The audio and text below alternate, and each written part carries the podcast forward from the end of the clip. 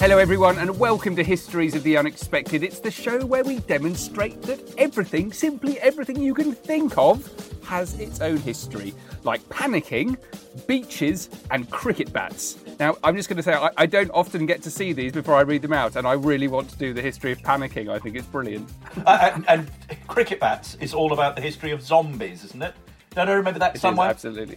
Um, yes, yes, that's very true. We will, however, be following the links in our minds as we come across them, explaining how those histories link together in unexpected ways. As always, who knew, who knew...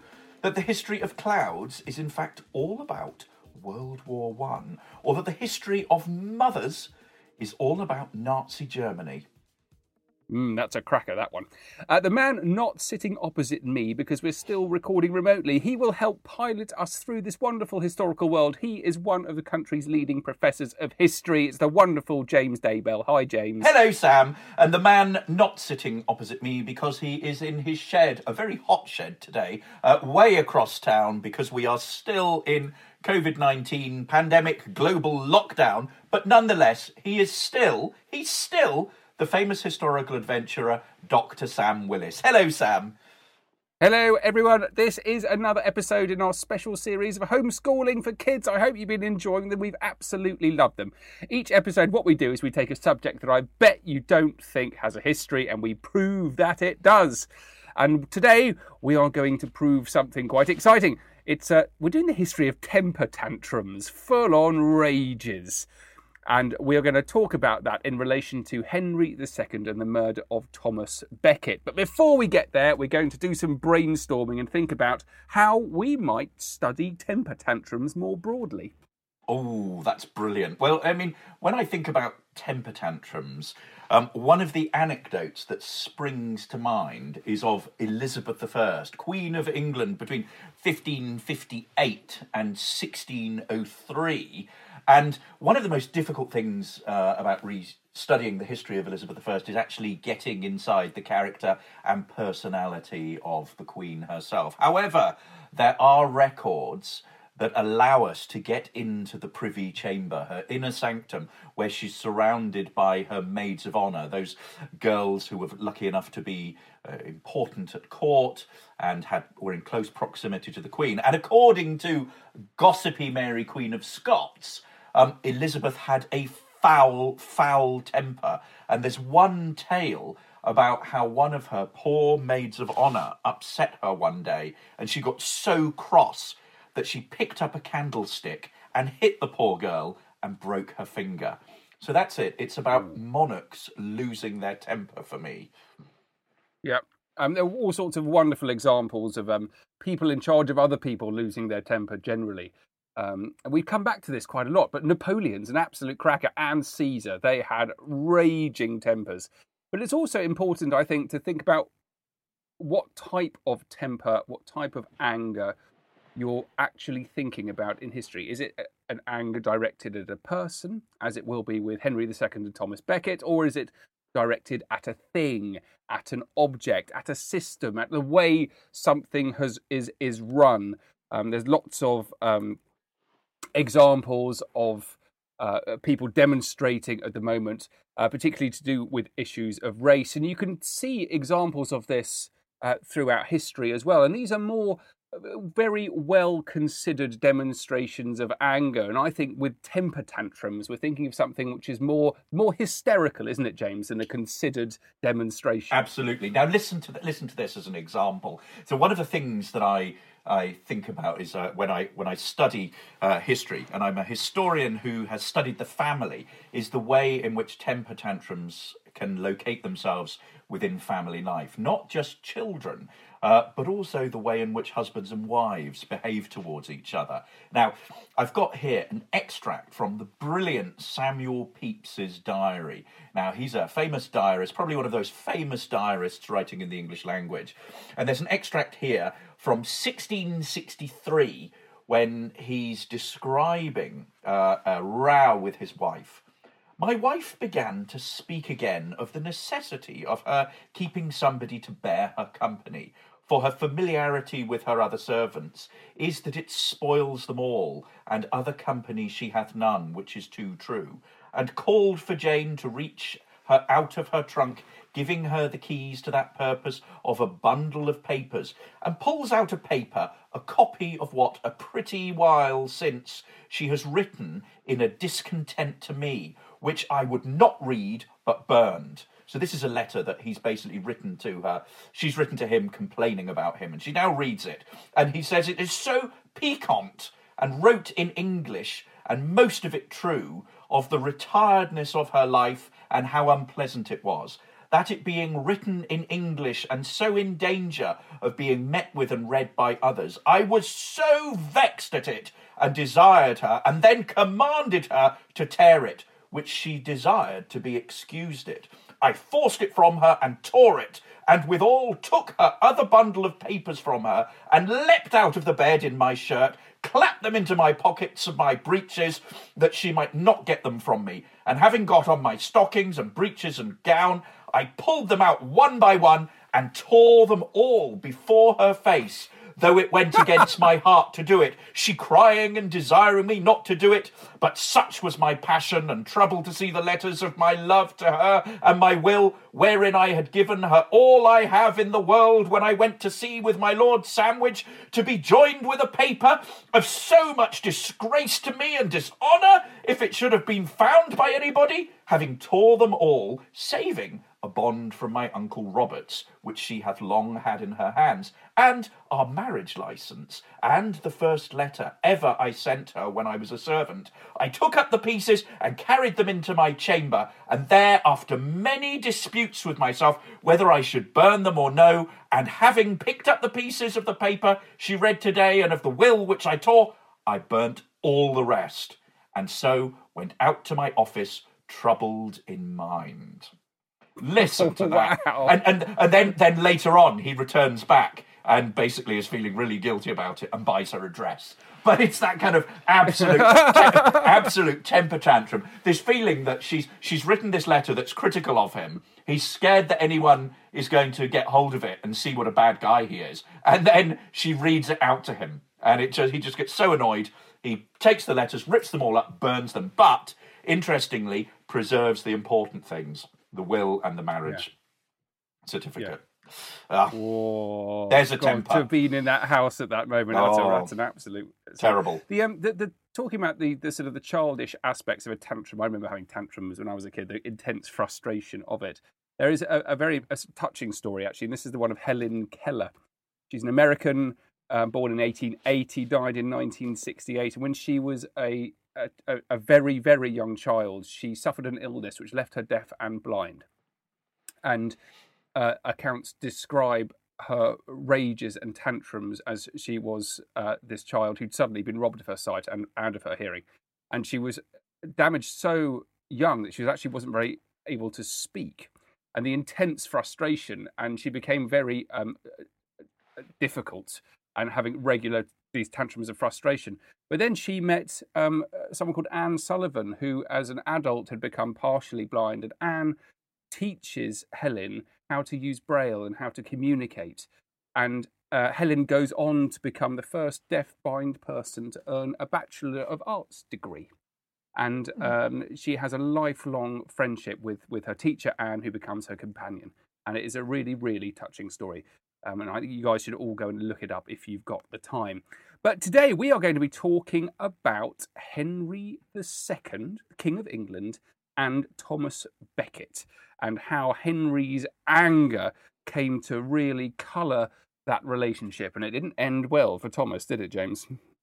Now, the dispute between King Henry the Second of England and Thomas Becket, the Archbishop of Canterbury, is probably one of the most memorable episodes of the twelfth century, and Becket's murder was a terrifying and shocking event that basically left the floor of Canterbury Cathedral splattered with blood and brains, and it catapulted the Archbishop into sainthood and lasting historical memory. Now, the connection here to temper tantrums is that it is the king's anger that has such a prominent place in almost all the accounts of the murder of Thomas Becket. Now, a little background about Becket. Before he was Archbishop of Canterbury, He was Henry the Second's Chancellor. So he was an important secular figure, very important office holder. And according to many sources, he was also a close friend of the king.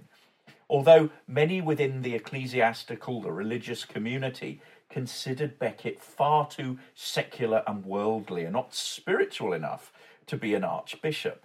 Despite this, in eleven sixty-two, Henry pushed through his election, hoping that Becket would support him in his efforts to reclaim the rights and customs over the church, which were attributed to his grandfather, Henry the First. So he was trying to sort of reclaim that earlier glory and power over the church, and I'll explain that later on in the last section. However, in what struck some contemporaries as a miraculous conversion, so the idea that Becket was this worldly man rather than a, a spiritual man, Becket swiftly resigned the chancellorship and took on the position of the Archbishop of Canterbury, and in so doing, at the same time, he asserted his commitment to defending the church rights against encroachment by the crown. And he resisted many of Henry's objectives and attempts to get more royal control over the church, most notably to try in secular courts clerics who had committed serious crimes, and to have English bishops confirm the customs and liberties and privileges of the realm. Now, everything came to a head in October eleven sixty-four, when Henry had Becket tried for embezzlement at Northampton. He accused Becket of dipping his hands in the coffers. And the behaviour of the king and his retinue, so those supporters of the king, became increasingly threatening towards the Archbishop, who, perhaps fearing for his life, fled across the Channel into exile. Now, in June of eleven seventy, Henry and Thomas Becket reach a cautious peace that avoided any mentions of the customs that had hitherto prevented the reconciliation between these two men. And at this point, Becket returns back to England in November of that year. But before he had even landed, he issued excommunications against the bishops who'd participated in the coronation of Henry's son, a privilege traditionally reserved for the Archbishop of Canterbury himself. These excommunications were what infuriated Henry the Second. They absolutely did. So Becket comes back and immediately starts to wind up Henry. It's, uh, it's almost instantaneous, and Henry's, I think, at the end of his tether. And it's now that, according to certain, well, according to popular tradition, he says something. He exclaims. He says, "Will no one rid me of this turbulent priest?" Become a very, very famous quote um, from all sorts of used in all sorts of ways to do with um, people finding it difficult to work out power sharing, essentially, and, and who can who controls what. Now, this phrase itself has a fascinating history. And if we go back to uh, a monk called Edward Grim, he died in eleven eighty-nine. What a fantastic name. He was a monk in Cambridge, and he visits Canterbury Cathedral uh, on the day of Becket's murder. He was actually there um, for the murder. And he quotes Henry um, as saying, "What miserable drones and traitors have I nurtured and promoted in my household, who let their lord be treated with such shameful contempt by a low-born cleric." So that's very different from this quote, "Will no one rid me of this turbulent priest?" And then that phrase, uh, Grimm's phrase, is then changed again uh, in seventeen seventy-two, so many, many hundreds of years later. It becomes this. "He said that he was very unfortunate to have maintained so many cowardly and ungrateful men in his court, none of whom would revenge him of the injuries he sustained from one turbulent priest." And then again, it changes. This is eighteen twenty-one.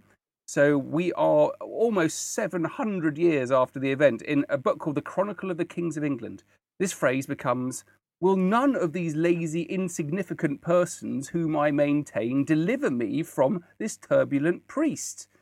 So then it's becoming a bit more like that phrase we know, because it's then shortened to, who shall deliver me from this turbulent priest? So that very famous saying does itself have a history. And it's worth going back to think about what was actually said. What do we know about the events? What do we know about Henry's anger? Well, there's a variety of different sources we can use here. There's Becket's own collected correspondence. Um, there's a book called Twelve Saints' Lives, written very shortly after Becket's deaths, and four more chronicles written between eleven eighty-eight and twelve eighteen. In fact, there are three hundred twenty-nine surviving le- letters that Becket actually wrote or received during his archbishopric. So there's a lot of material which we can get into, and there's a lot of it describing the relationship between Becket and Henry. And there are other people who get involved in this correspondence as well, including uh, Louis the Seventh, Pope Alexander the Third, various English bishops and members of Becket's staff. So what I want to do now is just go through some of the ways in which Henry's anger is actually described in these contemporary sources, because it's very, very important to understand. Um, it, it's described as early on as his indignation. Uh, his anger is also laterly described as great or particularly large. At the Council of Northampton, when Henry exiled Becket's relatives, uh, this anger, his fury, is described as being enormous, monstrous, or savage. Later on, it's described as being beyond measure, which I think is a really important description, because it suggests that there's a level of limited or acceptable anger which Henry has gone beyond. As a judicious ruler, he should be able to maintain control of his emotions, but he has not been able to, so his anger has gone beyond measure. There is no restraint there for his emotions, but whether a ruler should be able to exercise restraint.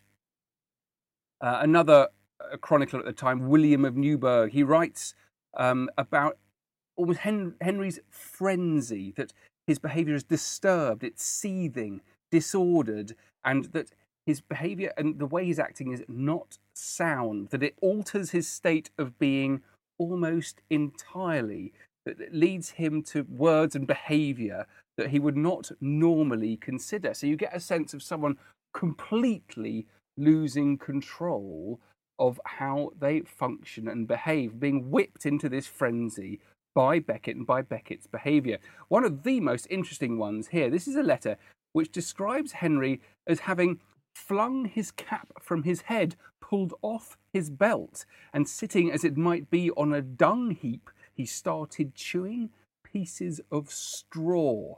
So again, we come back to this action, this behaviour of someone who's becoming less than human, almost animalistic. There is a fascinating contrast to this by Gerald of Wales, though, who describes Henry as being quite mild when he isn't so angered. Have a listen to this. When his mind was undisturbed and he was not in an angry mood, he spoke with great eloquence.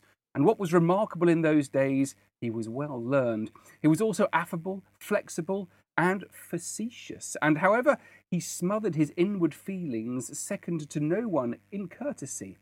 Withal, he was so clement a prince that when he had subdued his enemies, he was overcome himself by his pity for them. In troublesome time, no one was more courteous, and when all things were safe, no man more harsh, severe to the unruly, but clement to the humble. So once you get a sense of him being in control and, and being uh, affable, flexible, all these wonderful words to describe him being clement, being controlled, you get a sense of him behaving almost like an animal when he absolutely loses it. So there you are, James. I absolutely love those descriptions of of.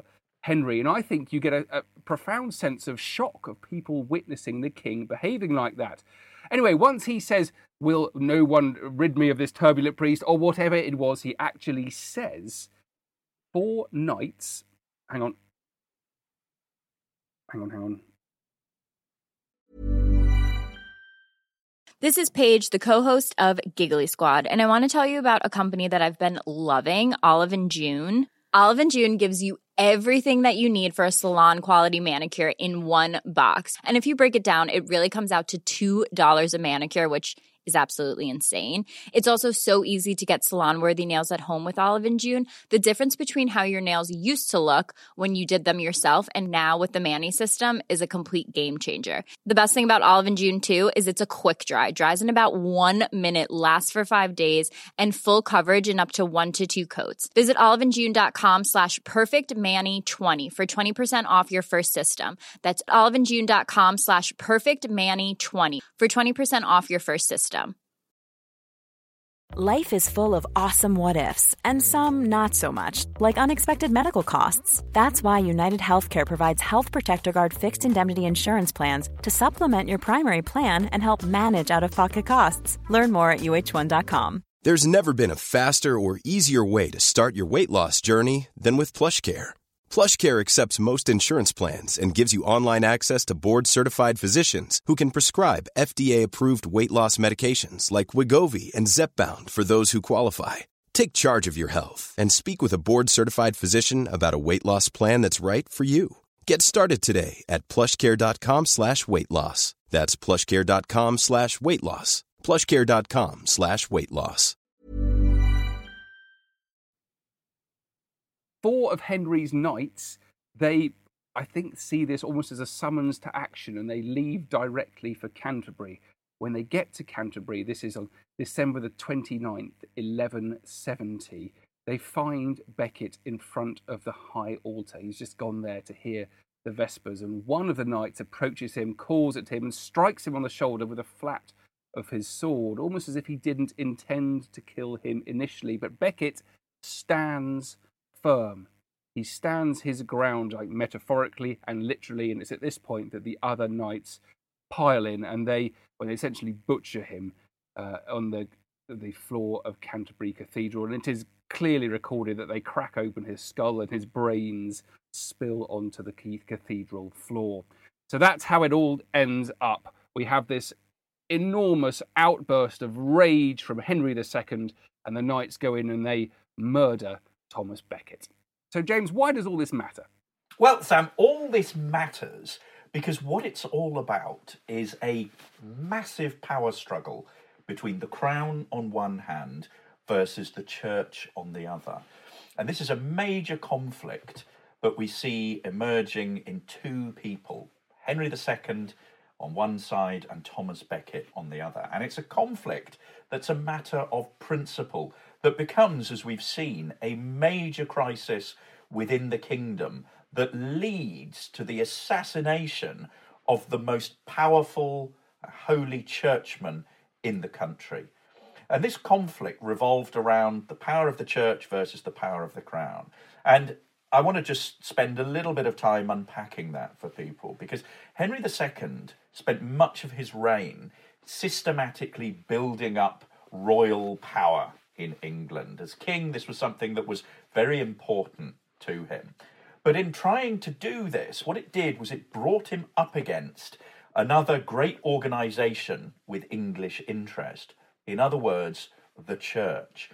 Now, key here is that for over a century, a series of reforming popes in Rome had worked to make the clergy independent of all laymen and women, and to make themselves, as head of the clergy, the undisputed heads of the church and all of its property. So taxation was sent back to Rome. Rome had ecclesiastical jurisdiction around Europe and certainly in England.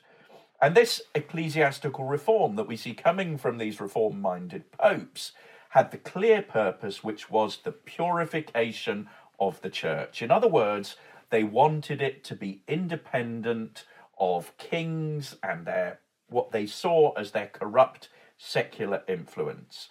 Now, previous generations of reformers had often relied upon royal support, but in the twelfth century that we're talking about, reformers felt that royal control of the church led to corruption. And so within the church themselves, they sought to reduce the power and influence of monarchs.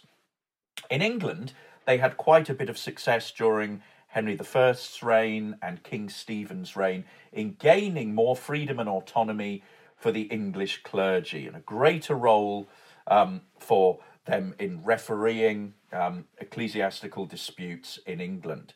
However, when Henry the Second comes to the throne, he sees himself as taking on the mantle of Henry the First as the restorer of his good government. And when it came to the church, this meant that what he wanted to do was to roll back many of the privileges of this big interest group, this biggest interest group in the kingdom. Now, Henry thought that he had an ally in his friend Thomas Becket to allow him to do this. Also, the reforming ideology of these popes was, although quite attractive to high-ranking churchmen, it was also quite new, and many had been quite used to working with the king. This was an old tradition, and most English bishops were willing to go to some length to accommodate Henry the Second, wanting to restore royal influence. This was largely the normal way of behaving. But what Becket does is he stops Henry being able to do this. And this is what leads to this conflict. But the key thing, the key impact of this, is that Becket's death turns him from an unpopular, fairly maverick churchman into a martyr. You know, he's no longer this stubborn politician who sees himself going up against the king, but he becomes a martyr, a myth, somebody who is righteously struck down by a tyrannical and, as we've seen, tempered king, a man with a bad temper. And you can see this in the way in which his martyrdom um, leads to all sorts of, of miracles and, and sort of powers associated with his relics. And these relics are enshrined in Canterbury, but they're also sent around Europe. Now, Henry the Eighth in, in fifteen thirty-nine, with the English Reformation in full flight, orders them to be confiscated and to be destroyed. However, there survives in the Ashmolean Museum to this very day a beautiful reliquary casket of Saint Thomas Becket. This is, in other words, a in very simple terms, a box beautifully decorated that would have carried his bones, in other words, the relics of this person. And if you have a look at this, go to the Ashmolean Museum website and type in reliquary casket Saint Thomas Becket, and what you see is this beautiful box laid with copper, copper alloy, and it's a wooden box laid over that. And what it depicts is the scene at Canterbury Cathedral, where you have three of the knights depicted here, each armed, hacking down Thomas Becket before the altar, and the hand of God reaching down to save this martyred um, archbishop. So this is really the undoing of Henry the Second, because it strikes him as a tyrannical king, and he's now very much on the defensive.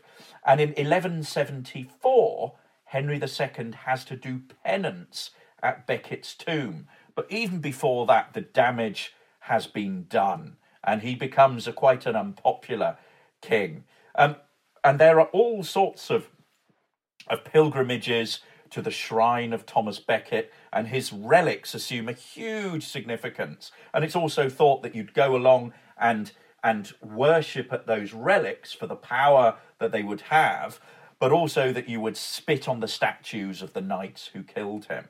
And we can see this in, in Chaucer's Canterbury Tales, which is written about a group of pilgrims on their way to the shrine of Saint Thomas at Canterbury.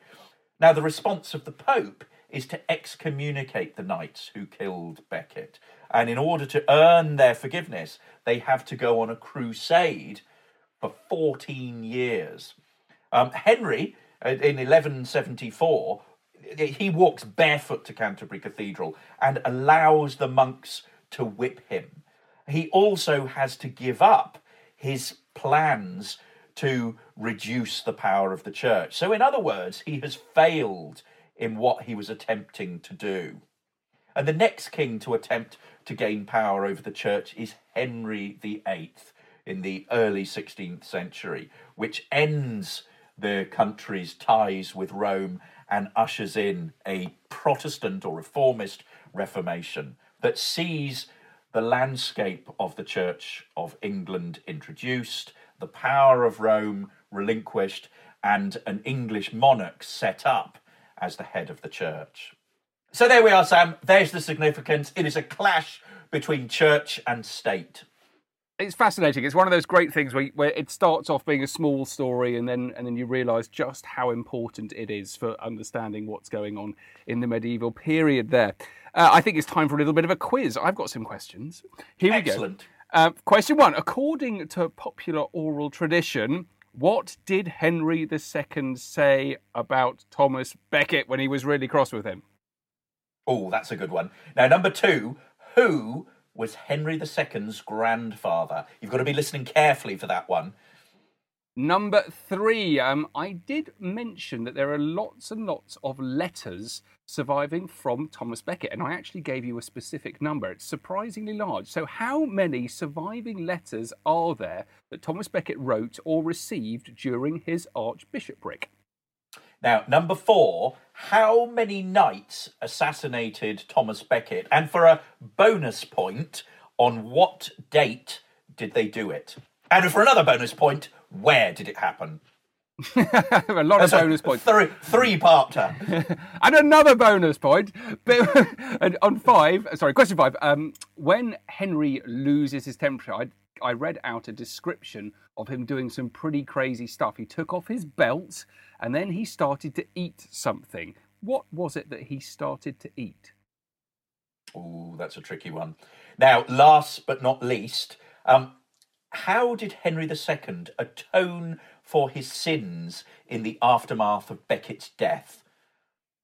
Those are great. I want to listen to it all again so I can get those answers myself. Excellent. Um, J- James, do we have some homeschooling homework for people? Oh, we do, Sam. We have a we have a very tricky task this week, uh, which is we want you to write a short piece outlining the basis of the conflict between Henry the Second and Thomas Becket. So in other words, we want you to tell us about this conflict between the church on one side and the state on the other. What are the pros and cons? What does each side want? And how do they come into conflict?